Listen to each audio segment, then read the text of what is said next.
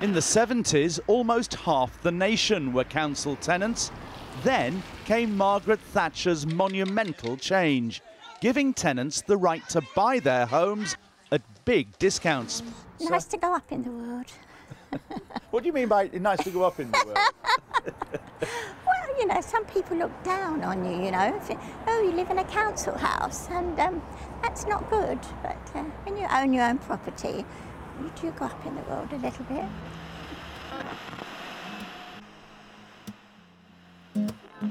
They say patience is a virtue,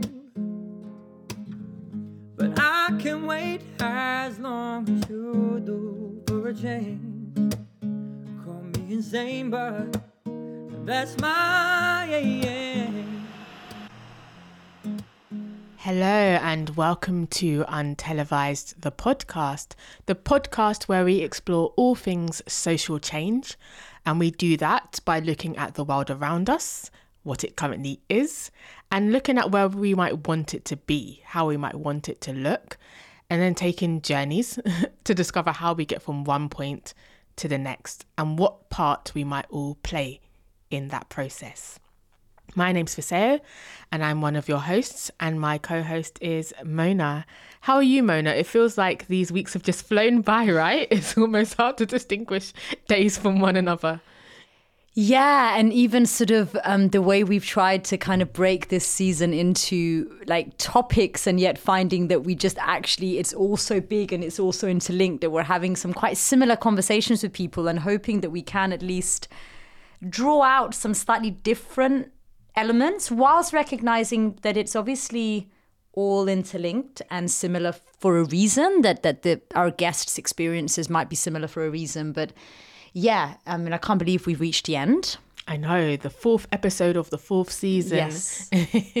Makes me happy because my favourite number is four, as an aside. But is it you have a favorite number I do. That's I know. so strange It i don't is strange. Yeah, I, I feel like that's the kind of thing maybe you had when you were like five years old It's or stuck- four years old i guess it's stuck with me. it's stuck with you i've never thought to have a favorite number but fair enough um, fine so we're on Fizeo's favorite number and we're going to try and, and, and do it um, some justice um, but yeah, we're ending, I guess, on a high. We're trying to end on a high. We've taken you through quite a journey of um, land politics and um, you know the movement for land justice, and we've explored kind of what it means for people not to have land, what it then means for them to have land, and how they might acquire it, how we might create a sense of belonging and community and collective ownership, and how we might heal the traumas we faced from so much of the damage that's been caused to us in our struggles for land, and how we might also heal the land, which has been damaged so much by us in the process. And we're sort of ending with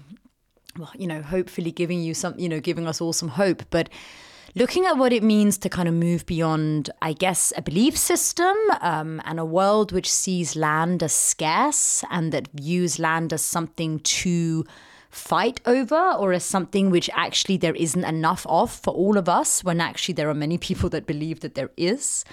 Um, and how we kind of start to look at land as a um, source of abundance and as something that we should all be collectively enjoying and benefiting from. Um, and as per usual, I guess, you know, probably moving beyond the current capitalist model that we're in, um, which creates that scarcity. But yeah, we seem to always end up here. it sounds almost utopic, but it shouldn't be, right? It should just be that. Should just be. Yeah, it should, just, be. Yeah, full stop. End of sentence. um, but yeah, um, as usual, let's define a few things so that we can jump into our conversations. So, to start our Learn section this episode, I'm going to give an honorary definition to the word abundance because I think when we were looking into this episode, we actually sat and said, that's kind of abstract, even though it seems quite simple as a concept, it's quite abstract. So, I actually Googled the Cambridge Dictionary definition of abundance, and it literally says the situation in which there is more than enough of something. And examples were there was an abundance of food at the wedding, or this team has talent in abundance. And I promise that was an actual example, I'm not referring to us. Although you can make your own judgment on that. Um, so, um, in that vein, let's briefly explore the situation in the UK so that we can have context to whether there is an abundance of land um, in the UK where we are based and where a lot of our conversation this week is situated. Um, so, according to the Land Cover Atlas of the United Kingdom, which was published in 2017, 83% of people live in towns or cities, but only around 6% of the UK is actually built on. So that means that a whopping 94% of the UK is unbuilt. So, of that 94%, most of it, almost 60%, is used for agriculture, so things like animals grazing or growing crops. 35% is natural land, so stuff like lakes, rivers, and mountains. And 2.5% is green urban spaces, so things like parks inside of cities. So it always shocks me when I hear these statistics like 94% of the UK is unbuilt on because living in the city of London, it feels super, super, super built up. So I actually looked into it, and the city of London is the most built up local authority in the UK. 98% of the area is built on. So it kind of explains why I feel like that. But I also do acknowledge how quickly it changes. Once you get on the train, once you get in the car, you don't have to drive very far before you're just seeing fields of sheep and cows. So, yeah, it kind of resonates with me there.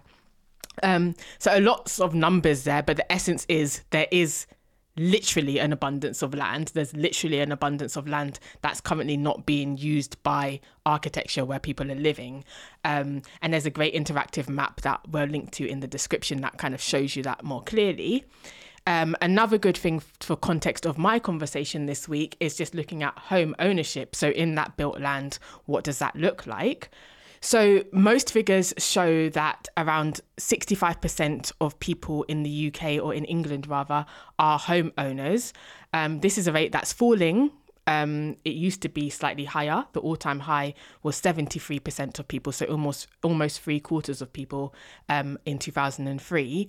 But things like austerity and um, rising costs and stuff have meant that that's fallen. But importantly and interestingly to me, attitudes um, show that the vast majority of people, if they had free choice, would want to buy their own home and would want to own their own home. And that currently sits at 86% of people. So the vast majority of British people would like to own their own home. Now, Thatcher and Thatcherism is also mentioned in my interview, and basically how Thatcher, who was a previous prime minister, contributed to this conversation is she pioneered something called the right to buy. And that essentially gave people that were living in council owned accommodation the right to purchase their property and included incentives like uh, 33 to 50% discounts of the market value of the house, better mortgage rates, and stuff like that.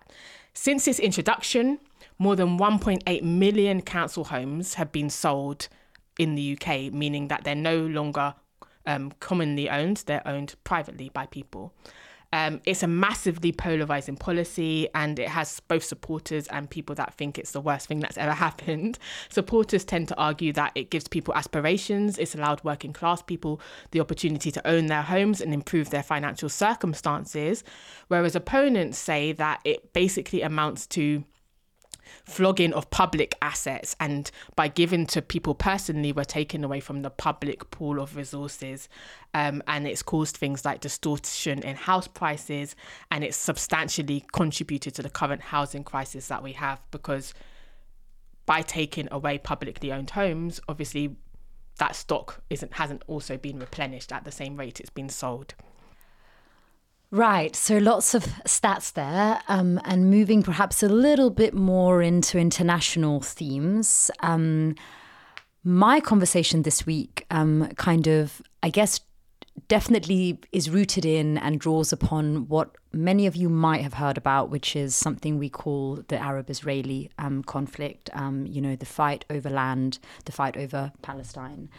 Um, this is a subject that is so complex and so deep and has such a history to it that it's not something that we're going to go into in this episode, but we very, very much would encourage people to go and look into. Um, as always, there are massively opposing views. Um, and my guest today actually is someone who, again, is looking at how um, that how again we move away from this idea of, of land as a source of conflict um, and again how there it might it's possible for all of us um, to be safe and belong and share land in abundance. Um, but in terms of a couple of terms that probably would be useful in for that conversation is two different things well is something called colonialism and then also settler colonialism.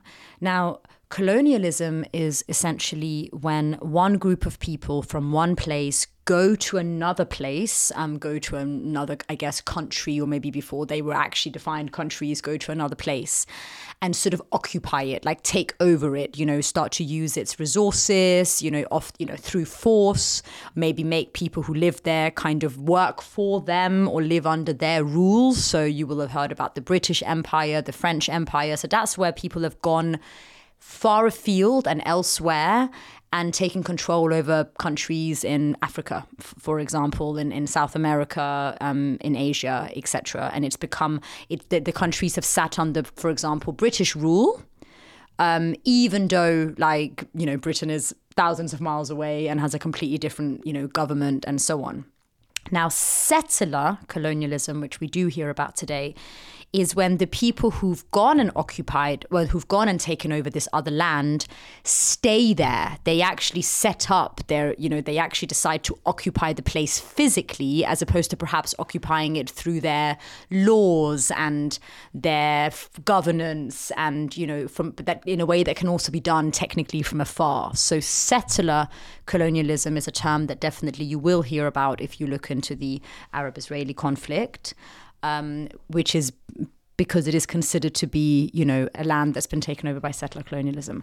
So that might give some framing to what my guest Rachel speaks about this week.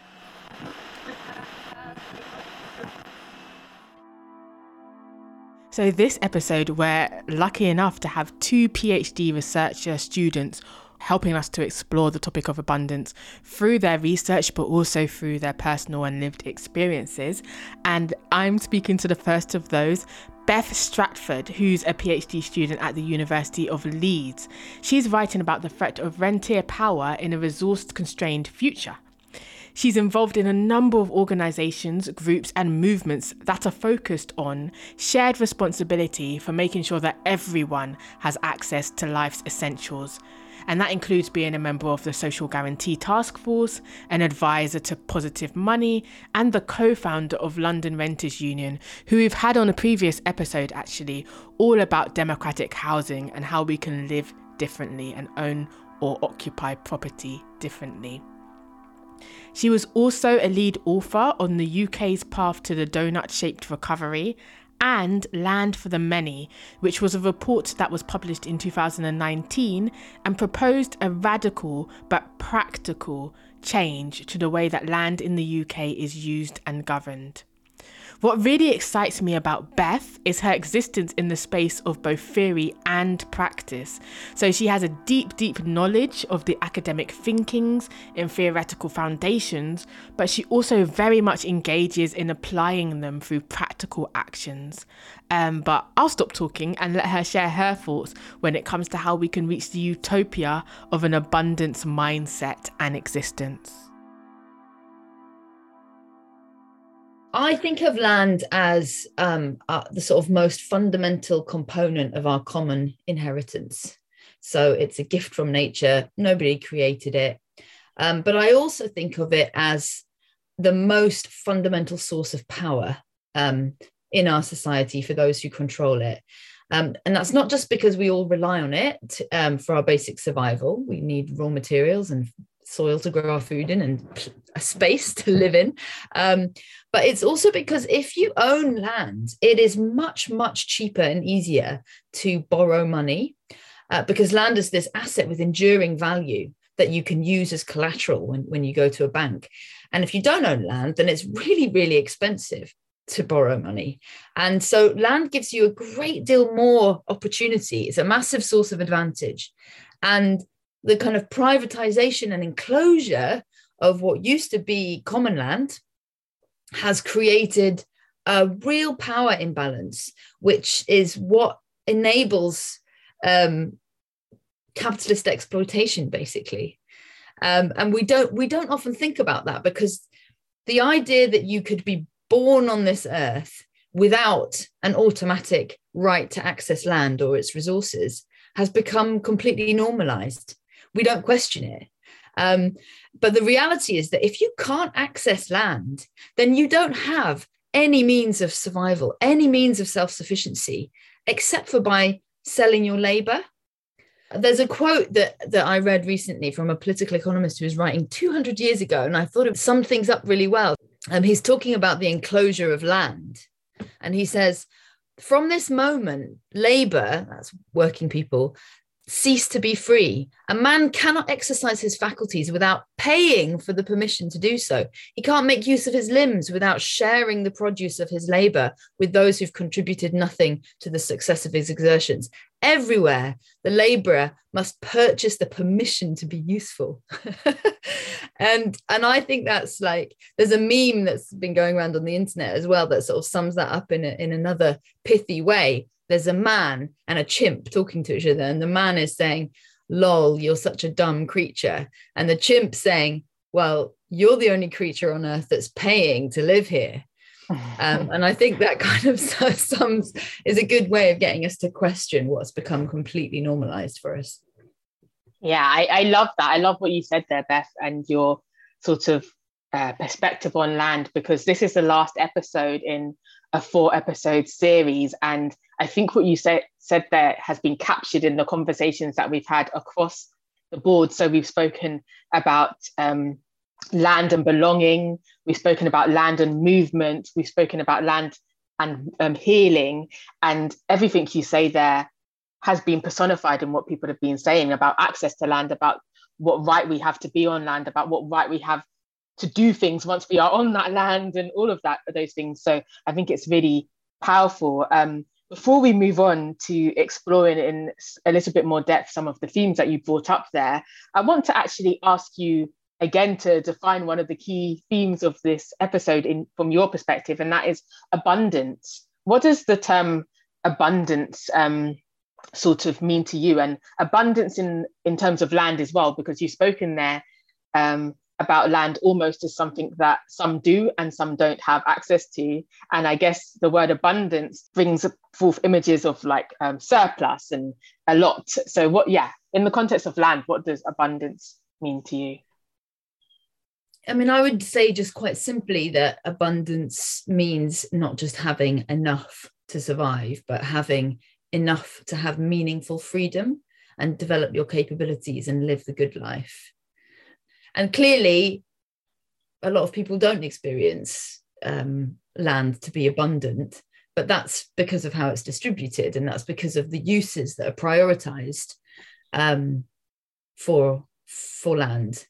Um, and it, I, think it's you know it's quite evident that land is not going to be abundant if we continue to govern it in the way that we do govern it. There isn't the sort of physical and ecological space for everybody to enjoy the kind of private luxury that the elites currently enjoy. If everybody sought to have tennis courts and swimming pools and second homes, then Newcastle would have to expand to be the size of London, and London would have to expand to cover most of England. Um, but what there is space for, there is the physical and ecological space for everyone to enjoy public luxury. You know, we have got the room, even on our crowded islands, for magnificent parks and playing fields and public swimming pools and nature reserves and allotments to meet the needs of all a need to access beauty just as much as a need to access what we need to to survive um, so I, yeah, I would say that if we want to deliver abundance for all with land, then a guiding principle ought to be private sufficiency and public luxury, as Monbiot puts it. I love that. Um, so in your introduction there, you spoke about land being at the center of the housing crisis. And I know that one of the organizations um, you work with is the London Renters Union. And um, we've actually spoken to them in a previous episode when we explored the concept of democratic housing. We spoke to Amina, and she shared the organization's mission to transform the housing system so that everyone has access to an affordable, secure, and decent home. Um, yeah. And as you've just said there, um, I mean, if we're to look at things purely factually, there is a lot of land in the world, um, mm. and there's more than enough for its current inhabitants to occupy, and maybe mm. not for us all to have swimming pools, like you say, but just for us to physically be here. Um, and mm. that's humans, animals, and nature.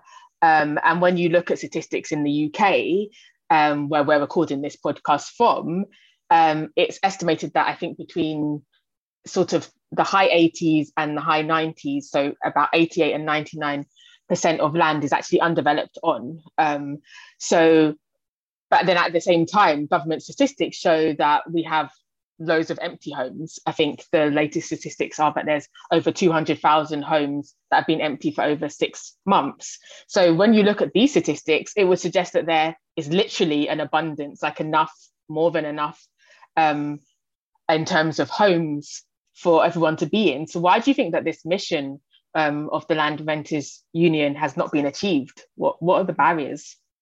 Yeah, that's a really good point that you make. It's so, it's so important for us to stress that um, that, that not only that there is enough land, but that there is enough residential land already. That there isn't there is sufficient housing. The housing stock has grown faster than the number of families or households who want somewhere to live since the mid 90s. When the housing boom took off, um, there were fewer, somewhere around 600, 700,000 surplus homes, and there's now well over a million surplus homes. So if if prices were just shaped by this relationship between the number of houses and the number of people who need somewhere to live, then we would have expected prices to fall over that period. And they haven't fallen. And that's because the problem is not insufficient. The problem is not a lack of abundance.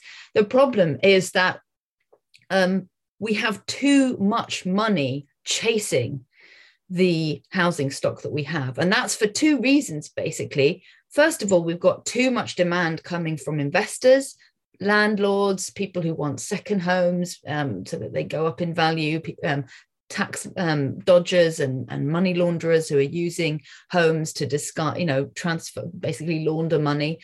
Um, and then the other side of the problem is that banks are creating too much mortgage credit. This might sound a bit technical, but if you think about the fact that most people, when they buy a house, they're not just using their savings, they're using money that's borrowed from the bank. So if the bank is willing to lend them more, then they can bid more in the housing market. So if banks uh, is willing to lend everybody a bit more, then the prices just creep up and up. If you see it, so it helps one person; they can kind of stand on tiptoes to bid a bit more. But if everybody's standing on tiptoes, then nobody gets a better view. If you see what I mean. And this is a really powerful feedback loop. This this um, relationship between bank lending and sort of speculative investor behavior. Because the more prices go up, the more desperate people are to get hold of houses and escape the private rented sector, but also to use houses as financial assets. And then the more they're willing to borrow, uh, the more banks pump money in. And then the more banks pump money in, the more prices rise, and you go around in this circle.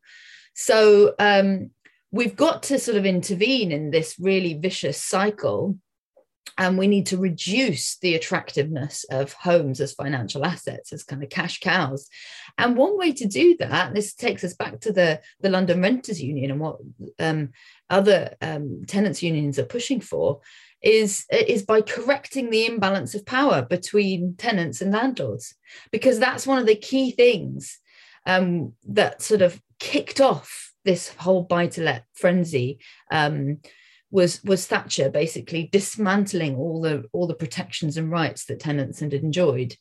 Um, and so now the UK is really an outlier compared to the rest of Europe. Um, we have some, the highest rents and we have some of the weakest protections anywhere in the developed world for for renters. So that would be one one part of the solution and i guess another part would be taxing land and property more fairly so taxing empty homes and taxing the capital gains the sort of windfall gains that investors get um, just by owning property and have it having it sort of increase in value over time those would be two really effective interventions yeah, um, I like where you ended there because literally, as you were speaking, that was going to be my next sort of question. Because I was just thinking about the fact that in that same episode, actually, we explored the fact that home ownership is higher in the UK than any other European country, um, mm. and that the alternatives, like more shared forms of living, like housing co ops and stuff, are a lot more common across Europe than they are here. And I was going to ask you why you feel this is. And I think you went some way to answering that in the sense in when you spoke about the the power dynamics and why maybe people there seems to be almost this obsession with the notion of sort of ownership and uh, man's home being his castle and all of these concepts that we don't see shared necessarily with our our um, neighboring countries. Um, yes, I just wanted to explore: is this a cultural thing? Is it, like you say, um, based in politics? Um, what what is this notion of sort of having to own land and having to own property? Well, I mean, the survey data is really interesting on this because it jumps um, during the 80s, basically, um, as a result of, of very specific policy changes. So the survey data shows that people overwhelmingly aspire to, to home ownership and they're willing to take out massive debts to that end because of the insecurity of renting and because of the expense of renting compared to having a mortgage and because of how much wealth you can get just by sitting back and owning a house. So for 10 out of the last 20 years in London, the houses have earned more in annual increase than anybody can go out, any average person can go can earn by going out to work for a whole year.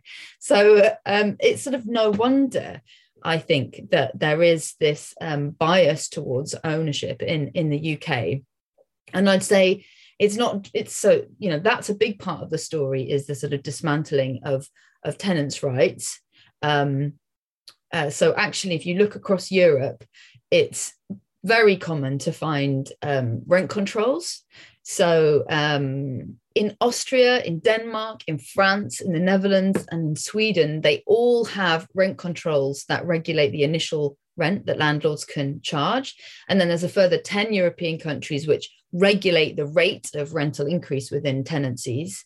Um, it, it's much more common across um, Europe for tenants to be protected from so-called no-fault evictions. So they're pre- that landlords don't have the automatic right to evict tenants who haven't broken any terms of the tenancy, tenancy agreement, as is the case in the UK. Once the initial six-month or 12-month fixed term is over, landlords only need to give you two months notice to get out. And that uh, is one of the key reasons why it's really really difficult for tenants to push for repairs um, push for landlords to um, deal with issues of damp and broken boilers and so on um, because they face the very real threat of landlords doing retaliatory evictions so that kind of weakness of protection for tenants is a really big reason i think why why there's such an attraction um, around home ownership.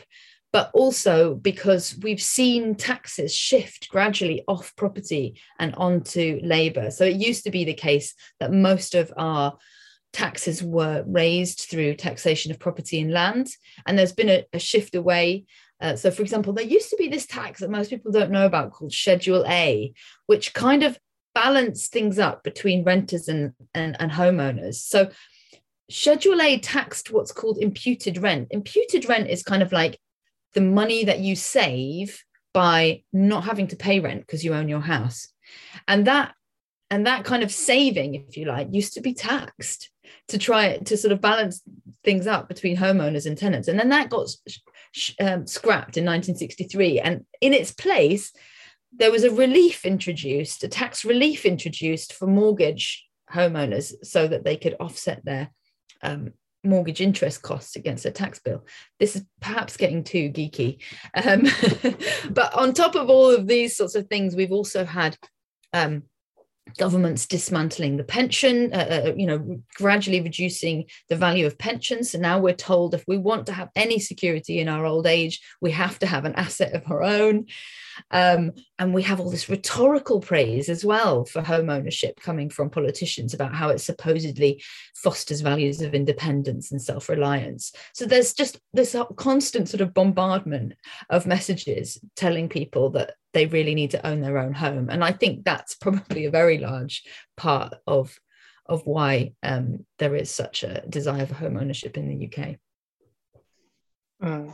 Yeah, I think that's really important what you said there, actually, because it spoke not just to the sort of quantity debate in the sense of abundance, but also what you've raised and what um, sort of the London Renters Union uh, mission speaks to, which is also the quality debate um, and that mm-hmm. sort of notion of decent housing as well. Like you say, um, part of the reason is because people are seeking a level of control over the standard of where they're living as well.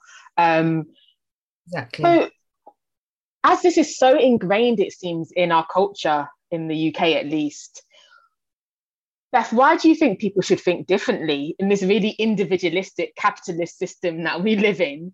Um, why is it sort of important that the universal relationship with land and one another, I guess, um, why is it important that access to land is fair then? Um, what are the benefits for making land accessible to everyone, um, for all of the people that maybe don't have just the purely moralistic um, notion of equity?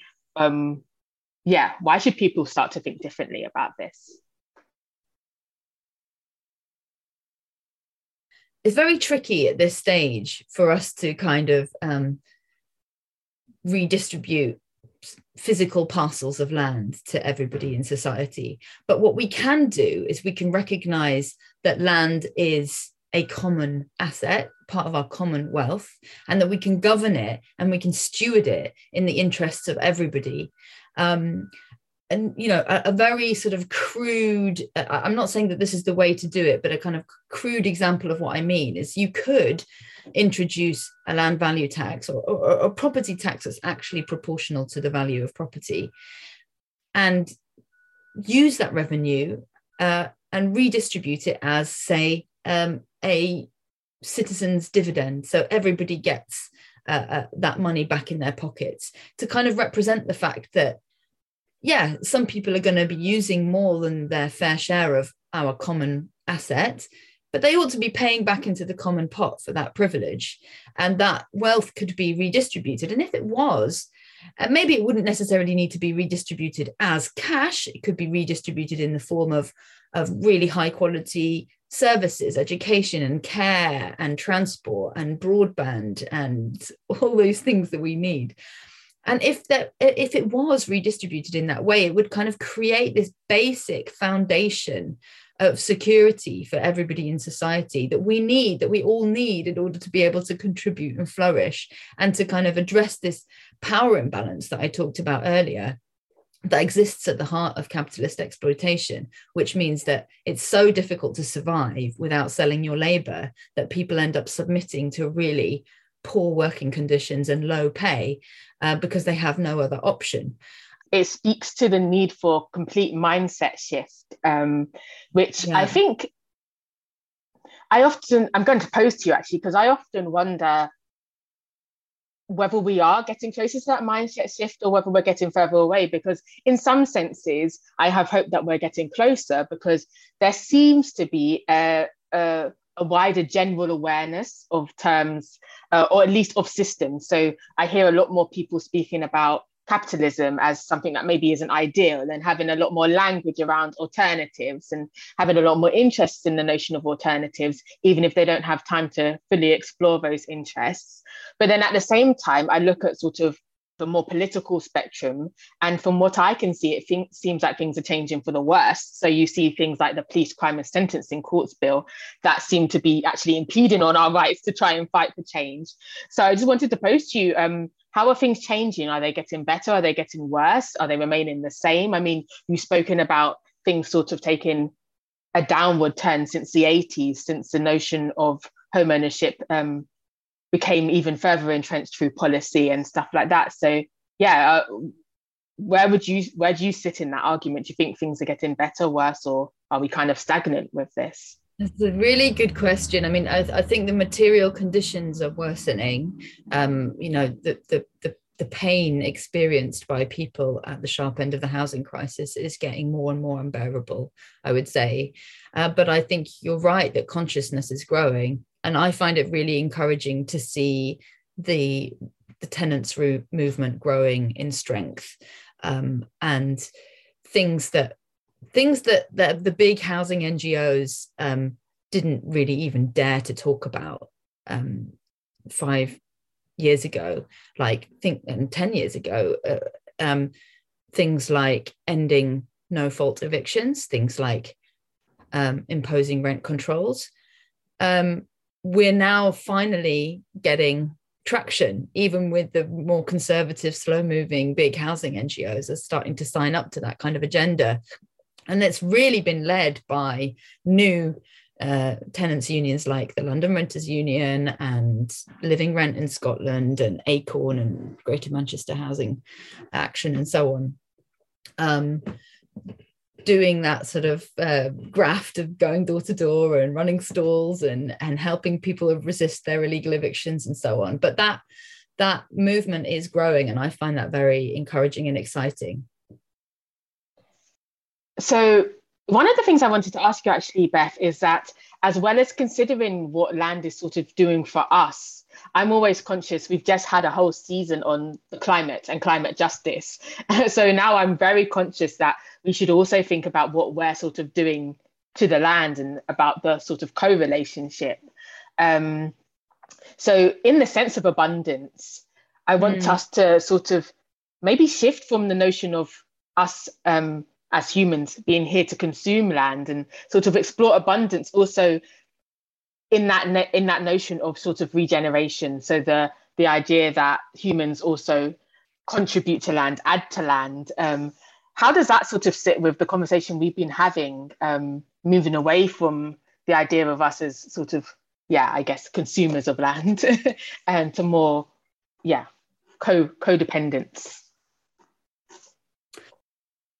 i mean sadly we're not just not just through burning fossil fuels, but also through intensive agriculture and deforestation, we are degrading the capacity of the land that we do have. Um, so it's becoming harder to grow food on it. It's becoming less effective as a soak of carbon. Um, uh, the, the, plants are soaking up less of the carbon dioxide. Um, we're turning rainforest into desert so this is a real this is a real threat to abundance right? Because we need to be tackling the root causes of climate change. We need to be shifting to regenerative forms of agriculture and land management.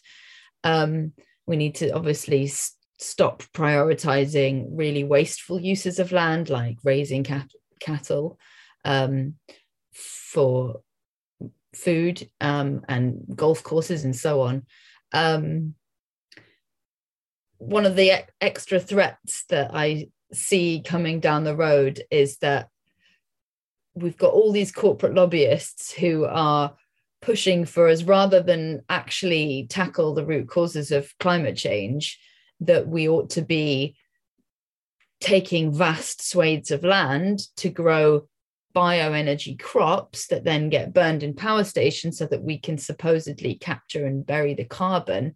And again that is just increasing the pressure on land. It's it's land for energy is going to be in direct competition with land for food.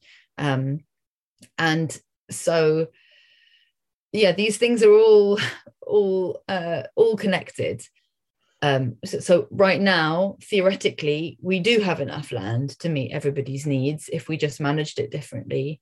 But the danger is that we're degrading it at such a rate that at some point we won't have enough land to meet everybody's needs, sadly, because we'll have turned so much of it into desert um, and destroyed so much biodiversity and, and richness around us that's a rather depressing message.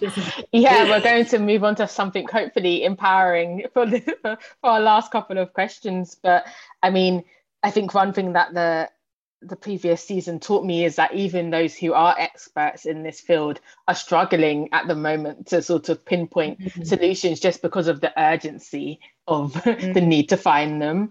Um, yeah. But yeah. But yeah, on something slightly more positive, you've spoken a lot about power um, in our conversation, Beth, and and how much um, land is linked to power, or rather, maybe how much lack of access to land takes away our power. Um, mm. And I think that's from what I can hear from what you've been saying, that's both in an individual and collective level.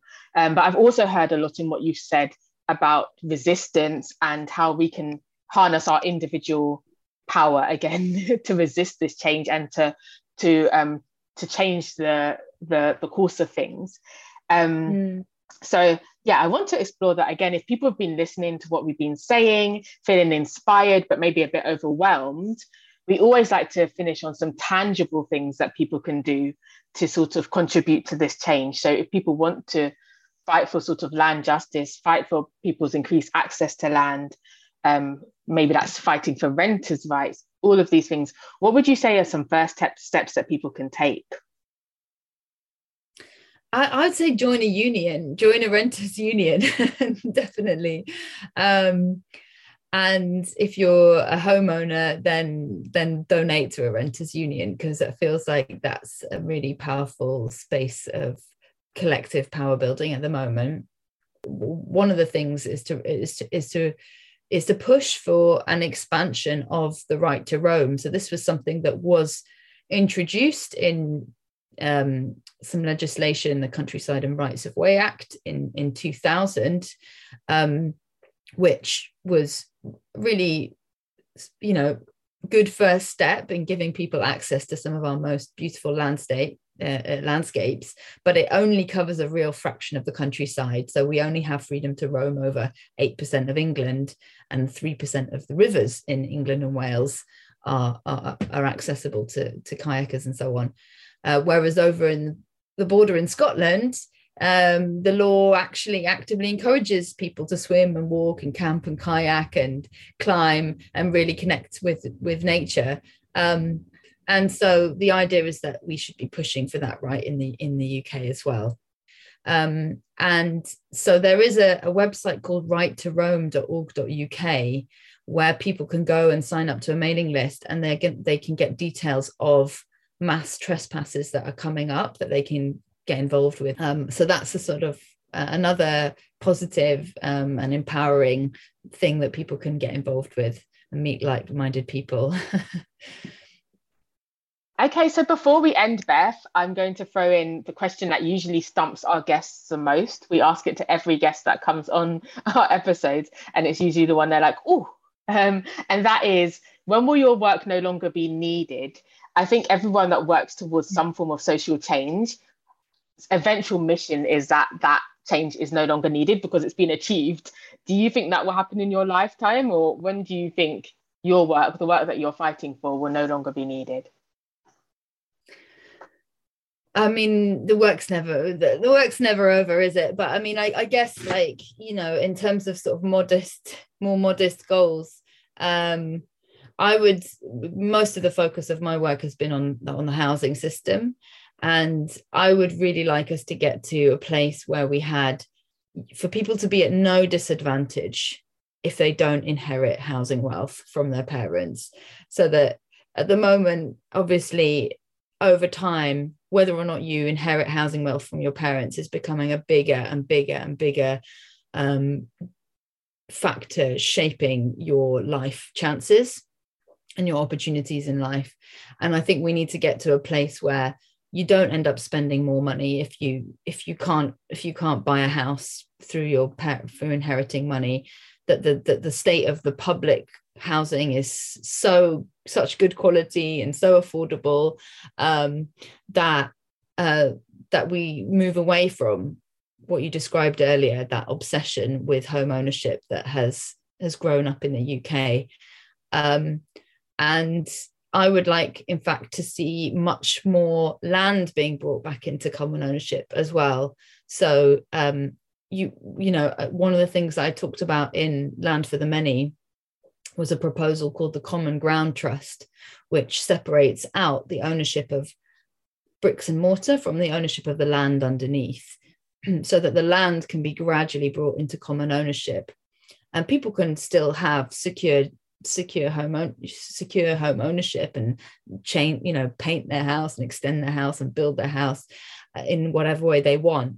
But the land underneath which is the fundamental common asset that nobody created and whose value is the result of the product of everybody's work that ought to be i think in a form of common ownership. And there are different models for achieving that which we talk about in in land for the many but i would i, I would say that i would be satisfied um, if we if we got a, a, a much higher proportion of, of land into some form of common ownership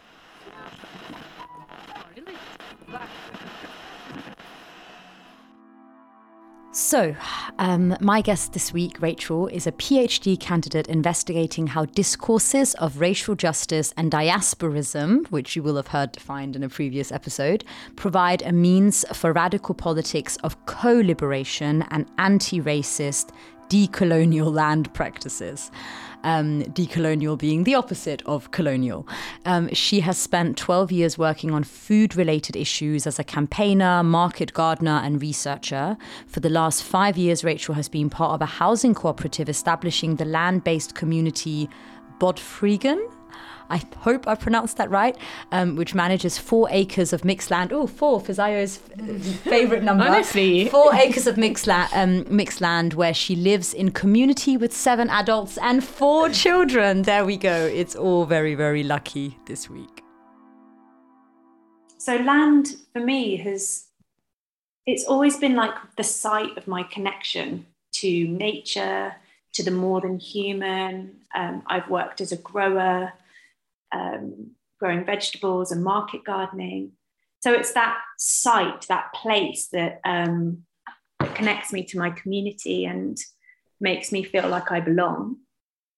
Um, and then simultaneously, it's also, and I guess this is my engagement um, with it academically, I can't help but kind of interrogate it, what land means that as a researcher uh, and through this kind of like ongoing thinking about what land means, I, I guess I've become increasingly outraged um, by how much we overlook land as this site of, of power um, and how much um, that manifests as, as injustice by who isn't, isn't given access to land. So it has this not just a duality it has more than more than that. It has it has so many meanings land. I feel like meaning is almost going to be like the defining kind of factor of this interview today because I I in, when I was looking into your work like even I was like hearing words I hadn't heard before um, and that's partly just because of you know we come from such different like I guess just completely cultural different cultural backgrounds but the main word that kind of kept coming up, which was definitely a new one to me when I was reading through you guys' kind of literature, was Shmita. And am I pronouncing that right? Yeah, Shmita. Yeah. Okay. Yeah. I mean, it's, um, it's so great to talk about Shmita. Shmita is a new concept for me as well. So Shmita is not something that I grew up knowing about. Okay. It's, I feel better uh, now. yeah, great. I, I mean, Shmita is, I think, something that Jewish people who are engaging in land justice have become interested in this idea of Shemitah quite recently, probably over the last 10 or 20 years.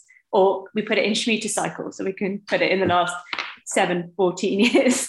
And um, it's a, Shemitah is a teaching from the Torah. So um, it describes like how we can be in good relationship with land. Um, and it does that by by containing ideas about rest and and release. Um, and also it contains like quite radical economic ideas. But in its um, anyway in its most basic form Shemitah describes a kind of seven year rotation um, of how we engage with land. So that you would farm for six years and in the seventh year you would not cultivate at all. so that's the kind of basic framework of what Shemitah is. And, and, and Shemitah is, is the year that you rest. Shemitah is the year that you don't cultivate, that no one is laboring. Um, uh, and it resonates, I guess, with a, a, concept that might be much more familiar to people as a Jewish concept, which is like is Shabbat, where we have our six days where we work and on the seventh day we rest, right? Um, so it's really similar to that. It's just a kind of like upscaling of that the land. Um, so yeah, on on and then on this Shemitah year, you don't cultivate at all.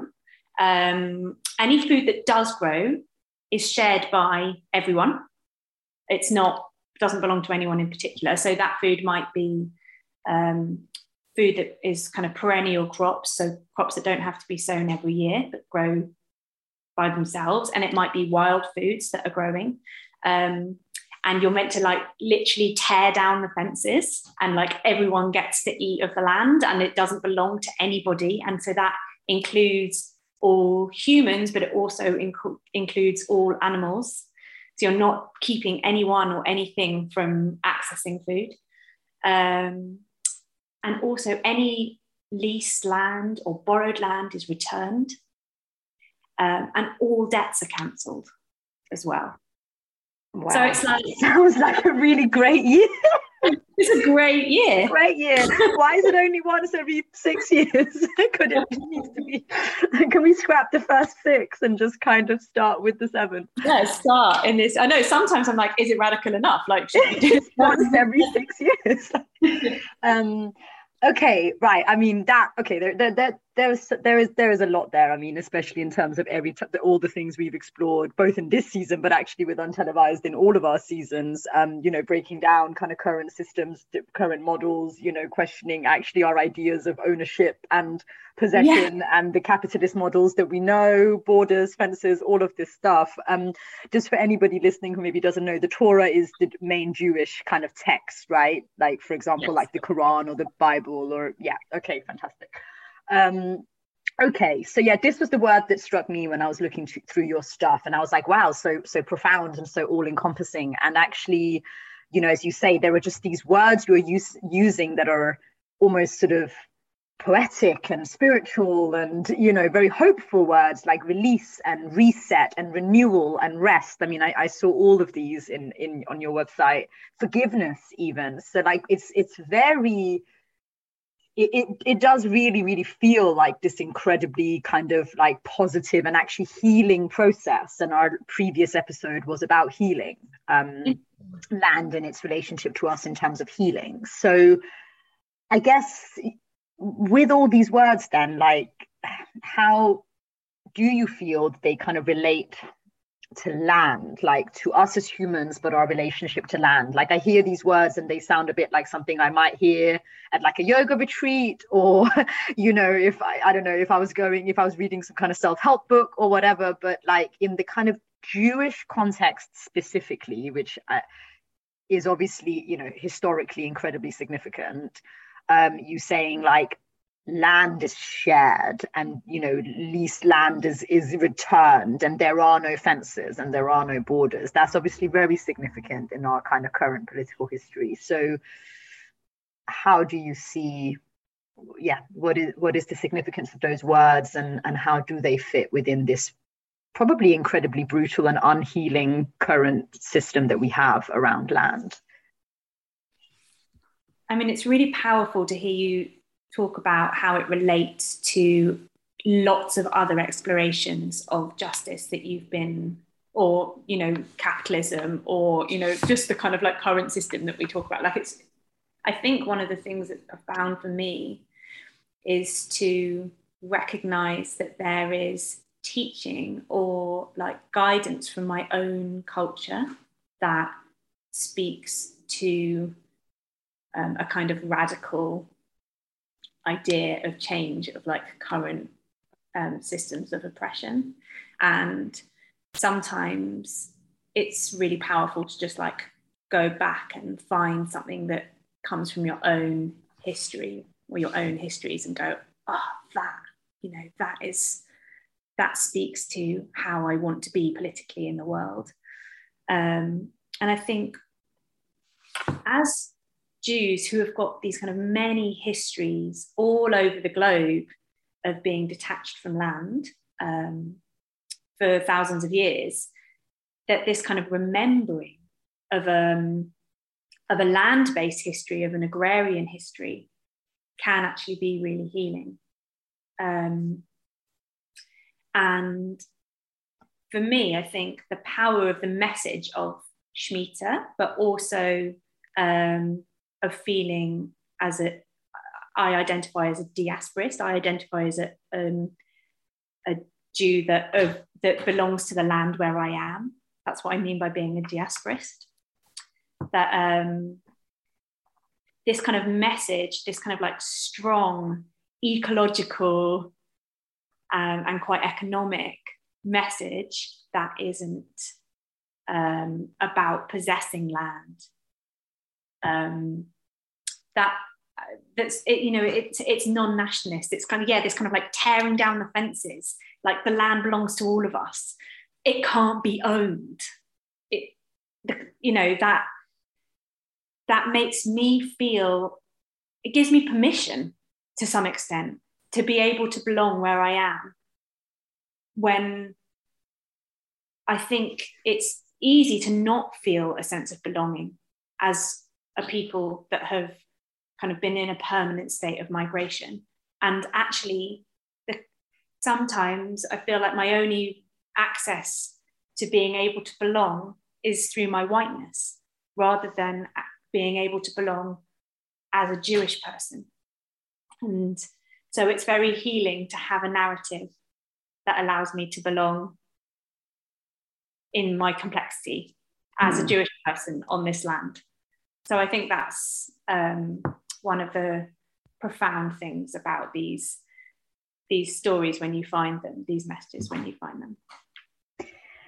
I mean, I kind of feel like Rachel, you've almost just like perfectly kind of like started to conclude um, this season where we've literally got, you know, started with movement, you know, like land, people that are literally moving and maybe don't belong to land, and then we've explored what it means to to belong and to belong to land, and then we started talking about healing, healing ourselves, but also maybe healing the land, and so now here we are with kind of and what next, right? What could really be with all of that in mind, what could be a kind of like much bolder and more ambitious vision for the world, right? Like, what does it mean to really enter into a state of abundance where land is not scarce and where, you know, we're not kind of fighting over it? And as you say, like, where we actually, you know, we we belong, we heal, and then we get rid of all like own land ownership, for example. Um, but um, so you mentioned a word there like diaspora and being diasporist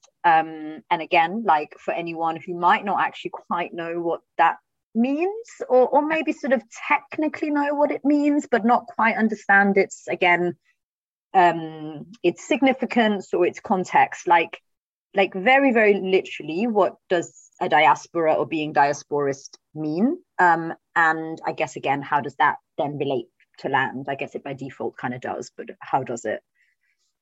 Identifying as a diasporist for me, it's kind of like a, it's quite an active, um, like framing of what it means to be a Jew living, um, I guess, somewhere else in the world.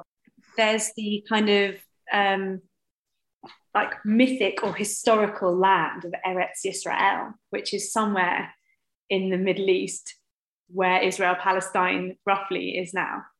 Um, and when we talk about being in diaspora as Jews, we're talking about not living there.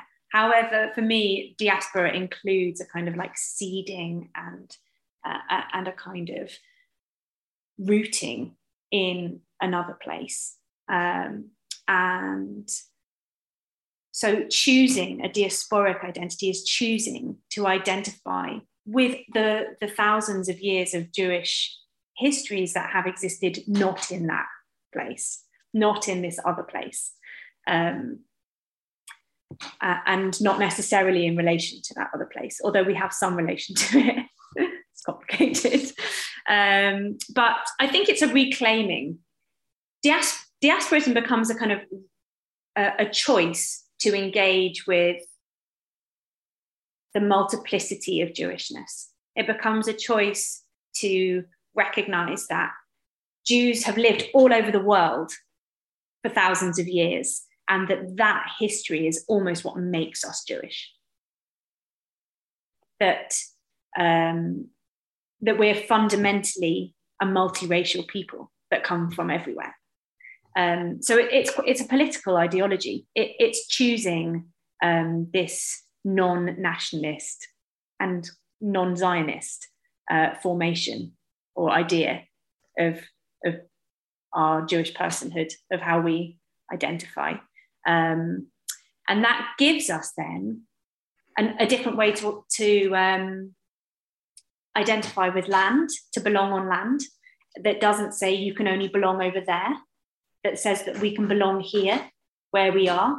Um, so it's and that we can belong where we are in this like non-territorial way.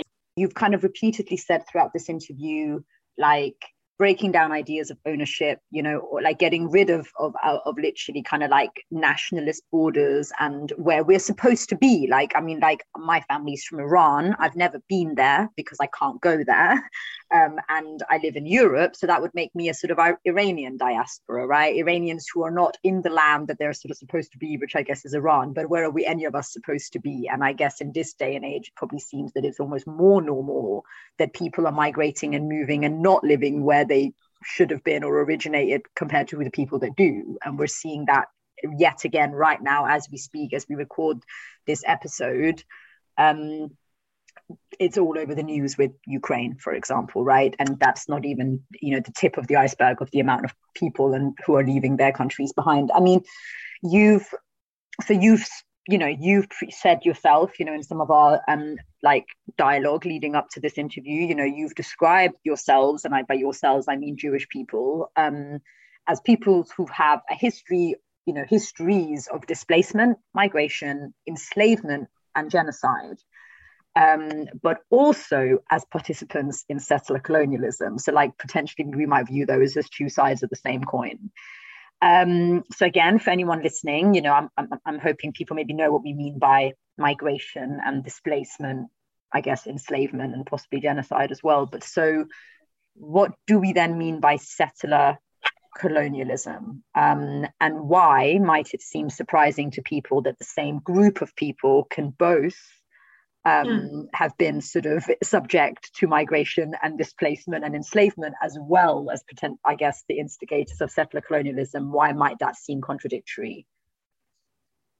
Settler colonialism is literally when one group of people can have gone to another um, land and uh, started living there. And in the process, they can bring kind of their kind of constructs which enable them to to own land or hoard land or just displace people from the lands where um, they were living, uh, but then also to kind of extract the, the resources that are there and to claim them as, as their own. So the settler colonialism displaces the kind of native or um, original inhabitants of a land uh, and replaces that those inhabitants with the kind of migrating population. And then the settler part of it is that they stay. You know you have colonialism without settling as well. We're talking about a, a history or many histories where normally european white europeans have um, invaded essentially lands and displaced people, native people, and then remained there. Oh yeah, and then the kind of second part of the conversation, the question was, um, how? Why would it it seem contradictory? And this is a really interesting question because I think that this doesn't speak to just the Jewish experience, but I will I'll speak to it from the Jewish experience. So Jews have got like this loads and loads of different histories of of displacement and and oppression. I mean, we can literally start with you know um, this this date 1492, which is like the, the date that we think of as like Columbus sailing across the Atlantic. It was the same year that all Jewish and Muslim people were also um, uh, banished from the Iberian Peninsula. It's like all Jewish people were, were, were told to, to leave this area of Europe the same year. And you also have like obviously histories of kind of like rising anti-Semitism across Europe throughout the, the 19th century. Um, people will know obviously about the Holocaust. Um, and so these there are diff- these many different times that that Jewish people have been forced to migrate or been uh, victims of genocide or oppressed or kept from land for various reasons.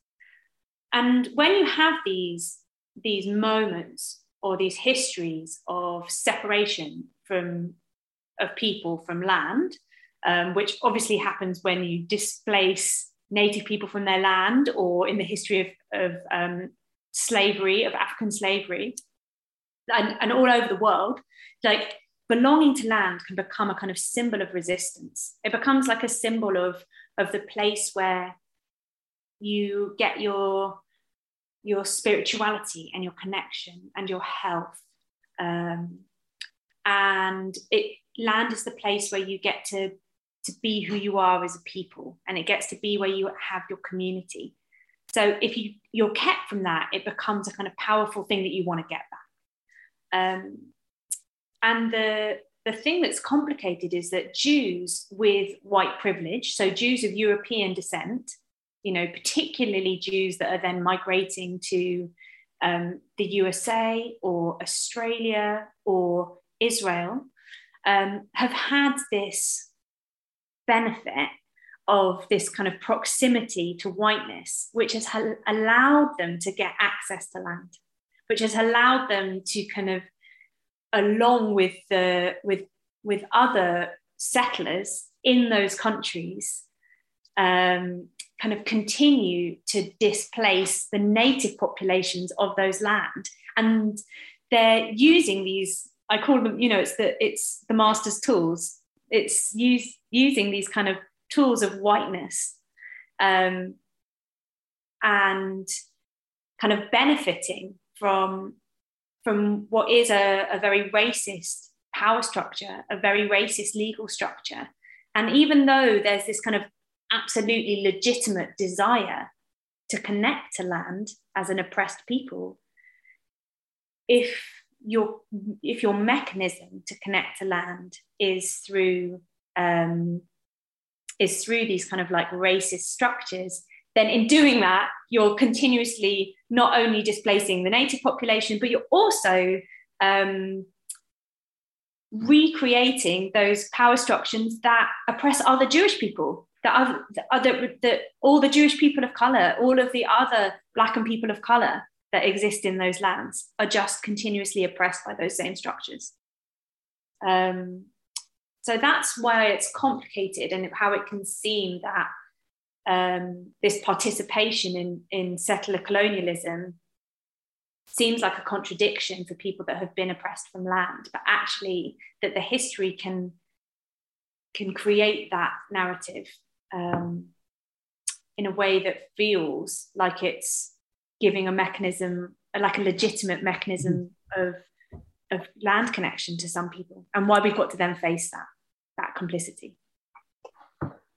I think this just speaks so much to, you know, I, what maybe should be obvious, but maybe in this day and age isn't obvious. That again, like nothing is completely like boxed and black and white. Like we're not living in a kind of like Marvel comic universe where some people are good and some people are evil, and it's that simple. And therefore, if you've been oppressed, you're only oppressed and you are not capable of any you know wrongdoing yourself and equally if you are like wrongdoers then that's all you ever are and that's all as a group of people you will be identified as we're dealing here with as you say like hundreds and hundreds of years of history where obviously some people from a certain background will enact their I don't know, rage or entitlement one way and others will another way. Um, and I think you and I were just talking before we started this interview about the kind of almost like tribalism that we can sometimes fall into where people literally just think they have to choose a side and then like die hard stay on that side people people are complex and politics is nuanced and it's very rare that maybe in the real world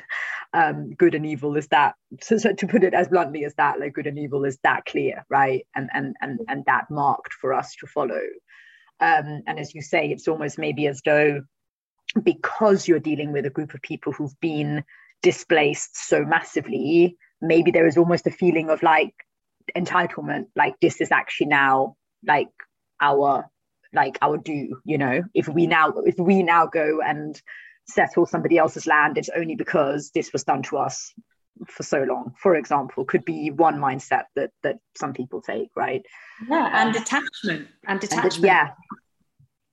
From um, yeah. that you have this desperation mm. um, you know to feel belonging and this uh, this kind of lack of um, recognition that there can that we can enact the same wrongdoing that has, mm. has happened to us yeah um, and, and I guess we have... then a very painful thing to look at. Mm, mm. And you know, I mean, you know, I'm sure as humans, for our survival, we're very good at kind of employing sort of almost like a cognitive dissonance of, um, you know, whatever narrative suits us, we probably will find a way to make it, um, make it fit or make it justified. Um, it's getting very deep and it's getting very psychological. Um, no, no, no, not at all. Um, I'm totally complicit. But um, so I guess we've now like having kind of explored that full spectrum of what it might mean as a group of people to literally be at the you know bottom end of oppression right up to the kind of highest level of like power and you know colonialism um maybe having not you personally but as again as a, as a as a group of people experience that full spectrum of these issues we're dealing with with land justice um would you say like you know what is the way forward? Like, would you say that this narrative that we've been sold that land is scarce and that as a global community, we're just destined to be in competition over it? Um, that if one group needs it, another group by default have to be removed from it, for example. Is that accurate for a start? Like emotion aside, is it just actually accurate? Does that is that where the if that's is that how the world is? Is is, is land that scarce? Um, and if not, um, how do we shift the mindset for one but also perhaps i guess the infrastructure that kind of allows that to happen like can we move away from a view of land as scarce and deficit to one of i guess abundance which i appreciate is a big question solve it for me rachel one of the things I love about Shmita, just to go back to that concept, is it gives us this image of abundance, right? It gives us this quite utopic vision of like tearing down the fences, like we were talking about earlier, and eating from the land and like not even working and still eating from the land. And I think the gift of this quite utopic idea um, is that it kind of confronts our current reality, which is that land access isn't just or fair. So there's no doubt that a very few people own most of the land in, in the in the UK. So there's a lot more land available. I mean, and the kind of simple answer is like there's a lot more land available if it was shared out a lot more fairly. That's like the simple answer to your question. um, uh, but that there's there's absolutely a kind of big shift in. I mean, maybe initially there's just a shift in policy, uh, in kind of like, uh, and ideas about like a better understanding of things like reparative justice, which again Shmita speaks to, and kind of like giving land back and releasing debt and all of those things that we were talking about earlier. Um, that that could are these kind of well actually quite big ideas that we need to grapple with in order to to maybe shift this narrative. Um, and then there are things that are that that do exist, but they all still feel very peripheral. Things like having more forms of common ownership and more forms of communal ownership and cooperative landholding um, because they they really undermine um, what has become this very normal idea of how we own land, which is like as individuals, like possessing it as individuals. Um, and this kind of yeah, this idea of how we we can't believe it, it's become so normal that we would own land our by ourselves and how kind of both ethically and economically harmful that is um, and how it and then inevitably kind of like breaks this connection that we have to land right? Connects our like it, it breaks this more than human connection to land because we own it and that makes it our possession and that's wrong. Um, so yeah i mean i think that there are there are mechanisms that already exist for how we might redistribute land more fairly but there's there's a lot to do in order to get to that place. Yeah um, and i'm quite aware rachel that i've asked you to solve something which like, um, you know like mankind has been grappling with um, for forever. So i guess rachel like for anyone listening um, who who does feel inspired by anything they've heard here um, in fighting towards land justice in general, um, you know, short of overhauling the whole system, which we would really love to do, but like in the meantime, sort of tomorrow, um, what would you say are some tangible, attainable steps that people can take to sort of support your work, um, or just sort of support the, you know, the issues around land justice more broadly? You, you know, you referenced policy earlier and things like that. Like, what can the average person, quote unquote, do now? well i think if you're really if you're interested in in the work that, that we're doing definitely look up Miknaf Ha'aretz and they've just been doing um, you know six sessions all about Shemitah and land and reparative justice um, I think engaging with Lion Land in Our Names mm. who are doing absolutely incredible work um, who were on a previous episode in this season oh, brilliant. yes yes go back to that engaging with their work is a really powerful way that we can think about um, what it means to do, yeah, reparations in this in this country and, and what that means. Um, and also just going and getting involved with community land projects in your area, going and finding out what people are doing to put their hands in the soil and connect to land um, is a really meaningful first step for, for engaging with land and your connection to it.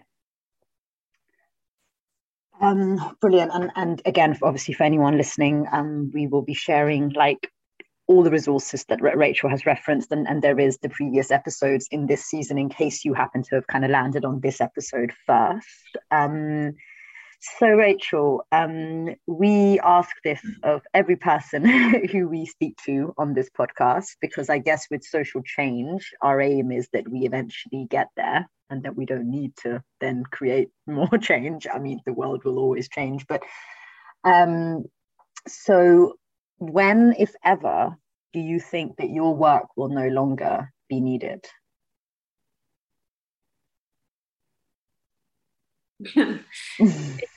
it, I think it, you could ask me this question on different days, and I would be able to answer it so differently. And um, when, if ever, would my work no longer be needed? I think um,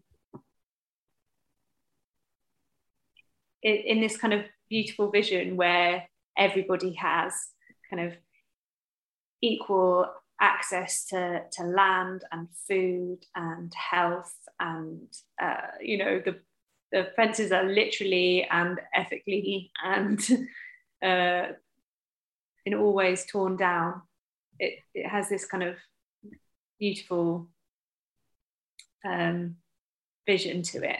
Um, but it just sometimes I, I do feel like we've got a huge, huge long way to go to get to that place. Um, really challenging and confronting all s- structures that have been in place for for hundreds of years. Um, so you're maybe catching me on a on a day that is uh, realistic. Realistic. yeah. Um, but I also think that we have this capacity for for working towards that place together. You know, in the in the more hopeful way. Like I I do see how all of our struggles are uh, are kind of bound to each other, and that there is this capacity for kind of co-liberation if we can can find that kind of like common cause together. Um, and and really shift the narratives together. Wow. Um, the last episode and we're going out with a bang, even if I do say so myself. I mean, it's not like I'm contributing to the bang much, it's our guests, really. uh, facilitating the bang. Yeah, I'm facilitating the bang. Um, such a privilege to have people with such knowledge, insight, and practice in these spaces. Um, but the question I always ask, Mona, what stood out to you this episode? Yeah, there was something about this episode which kind of, yeah, began quite sort of abstract and almost quite spiritual. And me and Rachel went into some, you know, quite like, yeah, you know, quite sort of poetic concepts almost, um, which again, I guess is because we've been saying this whole season the human experience is, is holistic, it's emotional, it's spiritual, it's psychological, it's mental, it's physical, it's everything. But again, it kind of comes back down to these very basic things, which is that all of us need need and want to feel safe and feel we belong and feel we have community and feel we have support and feel that mm. our lives are not so agonizing and stressful that they're making us sick and you know that we can actually stop and breathe that we can breathe in fresh air that we can stand on land that you know has been nurtured well and therefore nurtures us um, and actually just how we get to do that really you know and some really tangible examples of that um, and how our guests in different ways are all working day to day on challenging the current system which leaves so many people feeling not just feeling disempowered that makes it suggest that it's all in their heads you know actually in a lot of ways being made to be disempowered by having such little ownership of anything and agency and resource and space and land and I don't know, but I think you know there was certainly my the conversation I had, you know, left me feeling sort of very like warm and up- uplifted, and oh, not in a sort of cheesy way, but you know, feeling like there are so many ways um, to challenge that narrative. Yeah, yeah, and building on sort of the sense of disempowerment that you speak about and can be quite easy to fall into and having these conversations. What I loved was how Rachel sort of transformed the concept of diasporism for me because obviously I've always identified as being part of the diaspora, but how Rachel put it as sort of a sense of resistance um, and being a diasporist as like an active word and a, a, a sort of reclaiming of um, identity really empowered me. Um, we've spoken a lot about sort of belonging and feeling welcome and all of these things. Um, but Rachel kind of gave, for me, the way she spoke about being in the diaspora was kind of like a non cheesy version of the saying, home is where the heart is kind of mm, thing. She kind mm. of really made it like this resistance thing where, no, this is where I belong and I'm claiming this. And, you know, I really loved how she transformed that. Um, and also, I guess, weave together all of weaving together all of the previous episodes. I loved how um, the concept of Shmita um, reminded me so much of the previous conversations we had been having. So, like Farzana in our healing episode, she was referencing her culture and her religion a lot, things like greeting trees being part of her religion, or Tyler, who was referencing um, how much his culture influenced his relationship land, or um, Andre, who was like, I just feel like we've had that constant sort of message of. Um, how our personal histories and how the land is so deeply sort of um, entrenched in all of our personal histories and stories and legacy and um, lineage, and um, like customs and all of these things. And what excites me about that, like you say, is that it kind of suggests that all of our answers already exist and they always have already existed. We just sort of need to go back to them. It almost it's almost like we've strayed away from who we were meant yeah. to naturally be, Coming and we just source. need to come back yeah. to who we are. And that's really exciting and empowering because it makes it so much more real and so much more achievable. I mean, you know, and actually, again, just to bring us really down to something grounded and tangible. All those stats you read out at the beginning, you know, I mean, it's that simple. Like we, we use words like abundance and they might sound a bit hippie. And then you mm. read out these stats and it's like, what was it, 94%? Of of the UK is actually just not built on. Um, like that's mental to me, Yeah. right?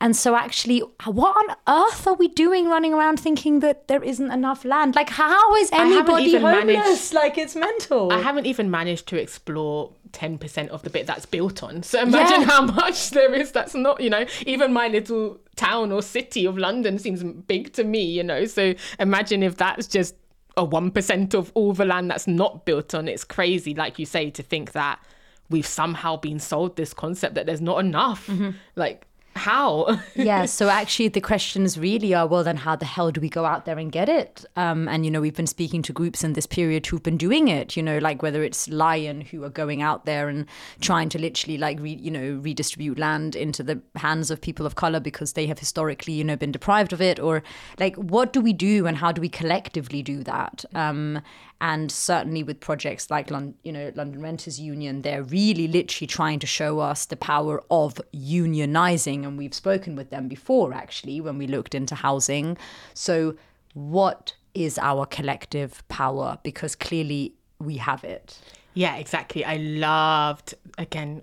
I feel like a broken record with these slogans and t-shirts, but I loved how Beth put it when she spoke about private sufficiency and public luxury and the idea that none of us should be aspiring to have swimming pools and acres and all of this privately, but we should all be fighting for having public lakes that we can all access and acres that we can all access publicly, you know, and how we get to that place and how we ensure as we've spoken about over the course of all of these episodes that everyone is included in that definition of public.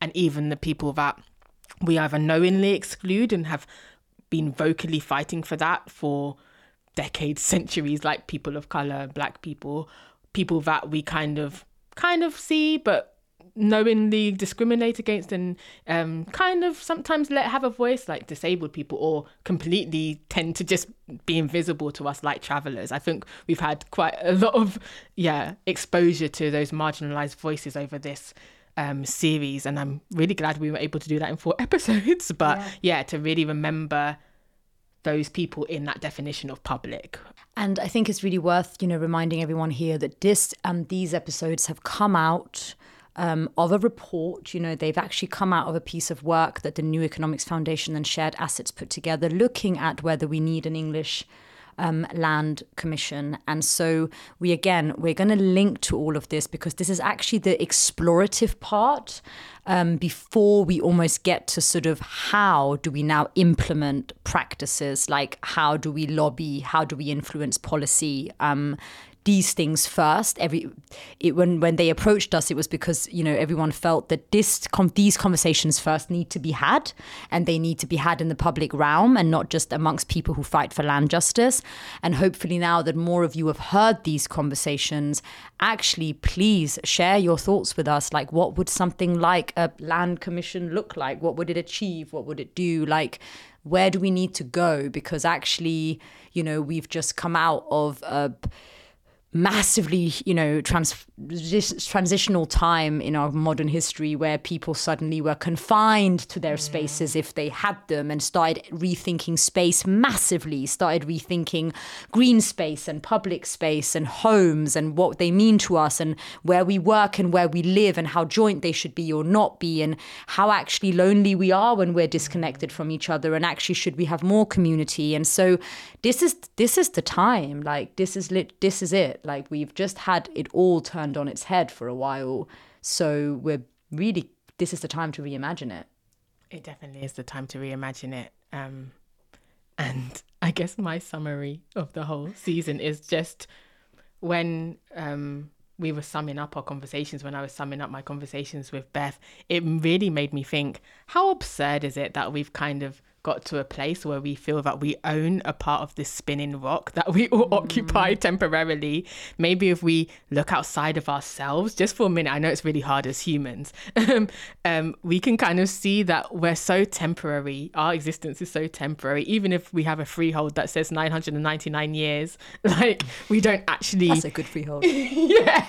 mine doesn't say that we don't actually well we might think we do but we're so temporary in our own quote unquote ownership of this physical space maybe we should just try and exist on it um, in our temporary way, in the least destructive way to both one another and to the surface, you know? So, yeah. Lots of practical ways, but also I profound, wanted to end. You know, I my side hustle as a philosopher. I wanted to end. We almost something. can't do our usual exit spiel now after Fazio's such profound poetic ending. We can't now say, please do follow us at I untelevised underscore TV and rate, review, and subscribe to this podcast and share your thoughts and your feedback. I guess I just kind of did say it. Yeah. I pretend I didn't. Um, and yes, you can always email us at talktountelevised at gmail.com if you want to share equally profound reflections back to us. That's the digit two. Um, and yes, please, honestly, do share your thoughts on this season with us because this is actually meant to be um, a collaborative, kind of explorative piece of work um, that we will share with our partners. And all the people you've heard from in this season are currently and actively working on issues around land justice in some way. So they will be part of, in all their many ways, implementing hopefully those ideas.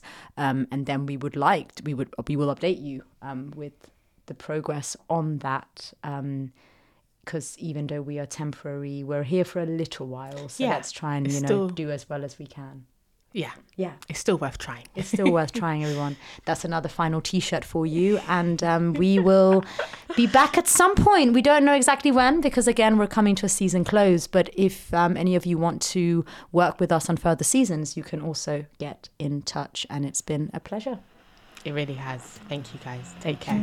Call me a dreamer, idealistic believer with my head in a cloud.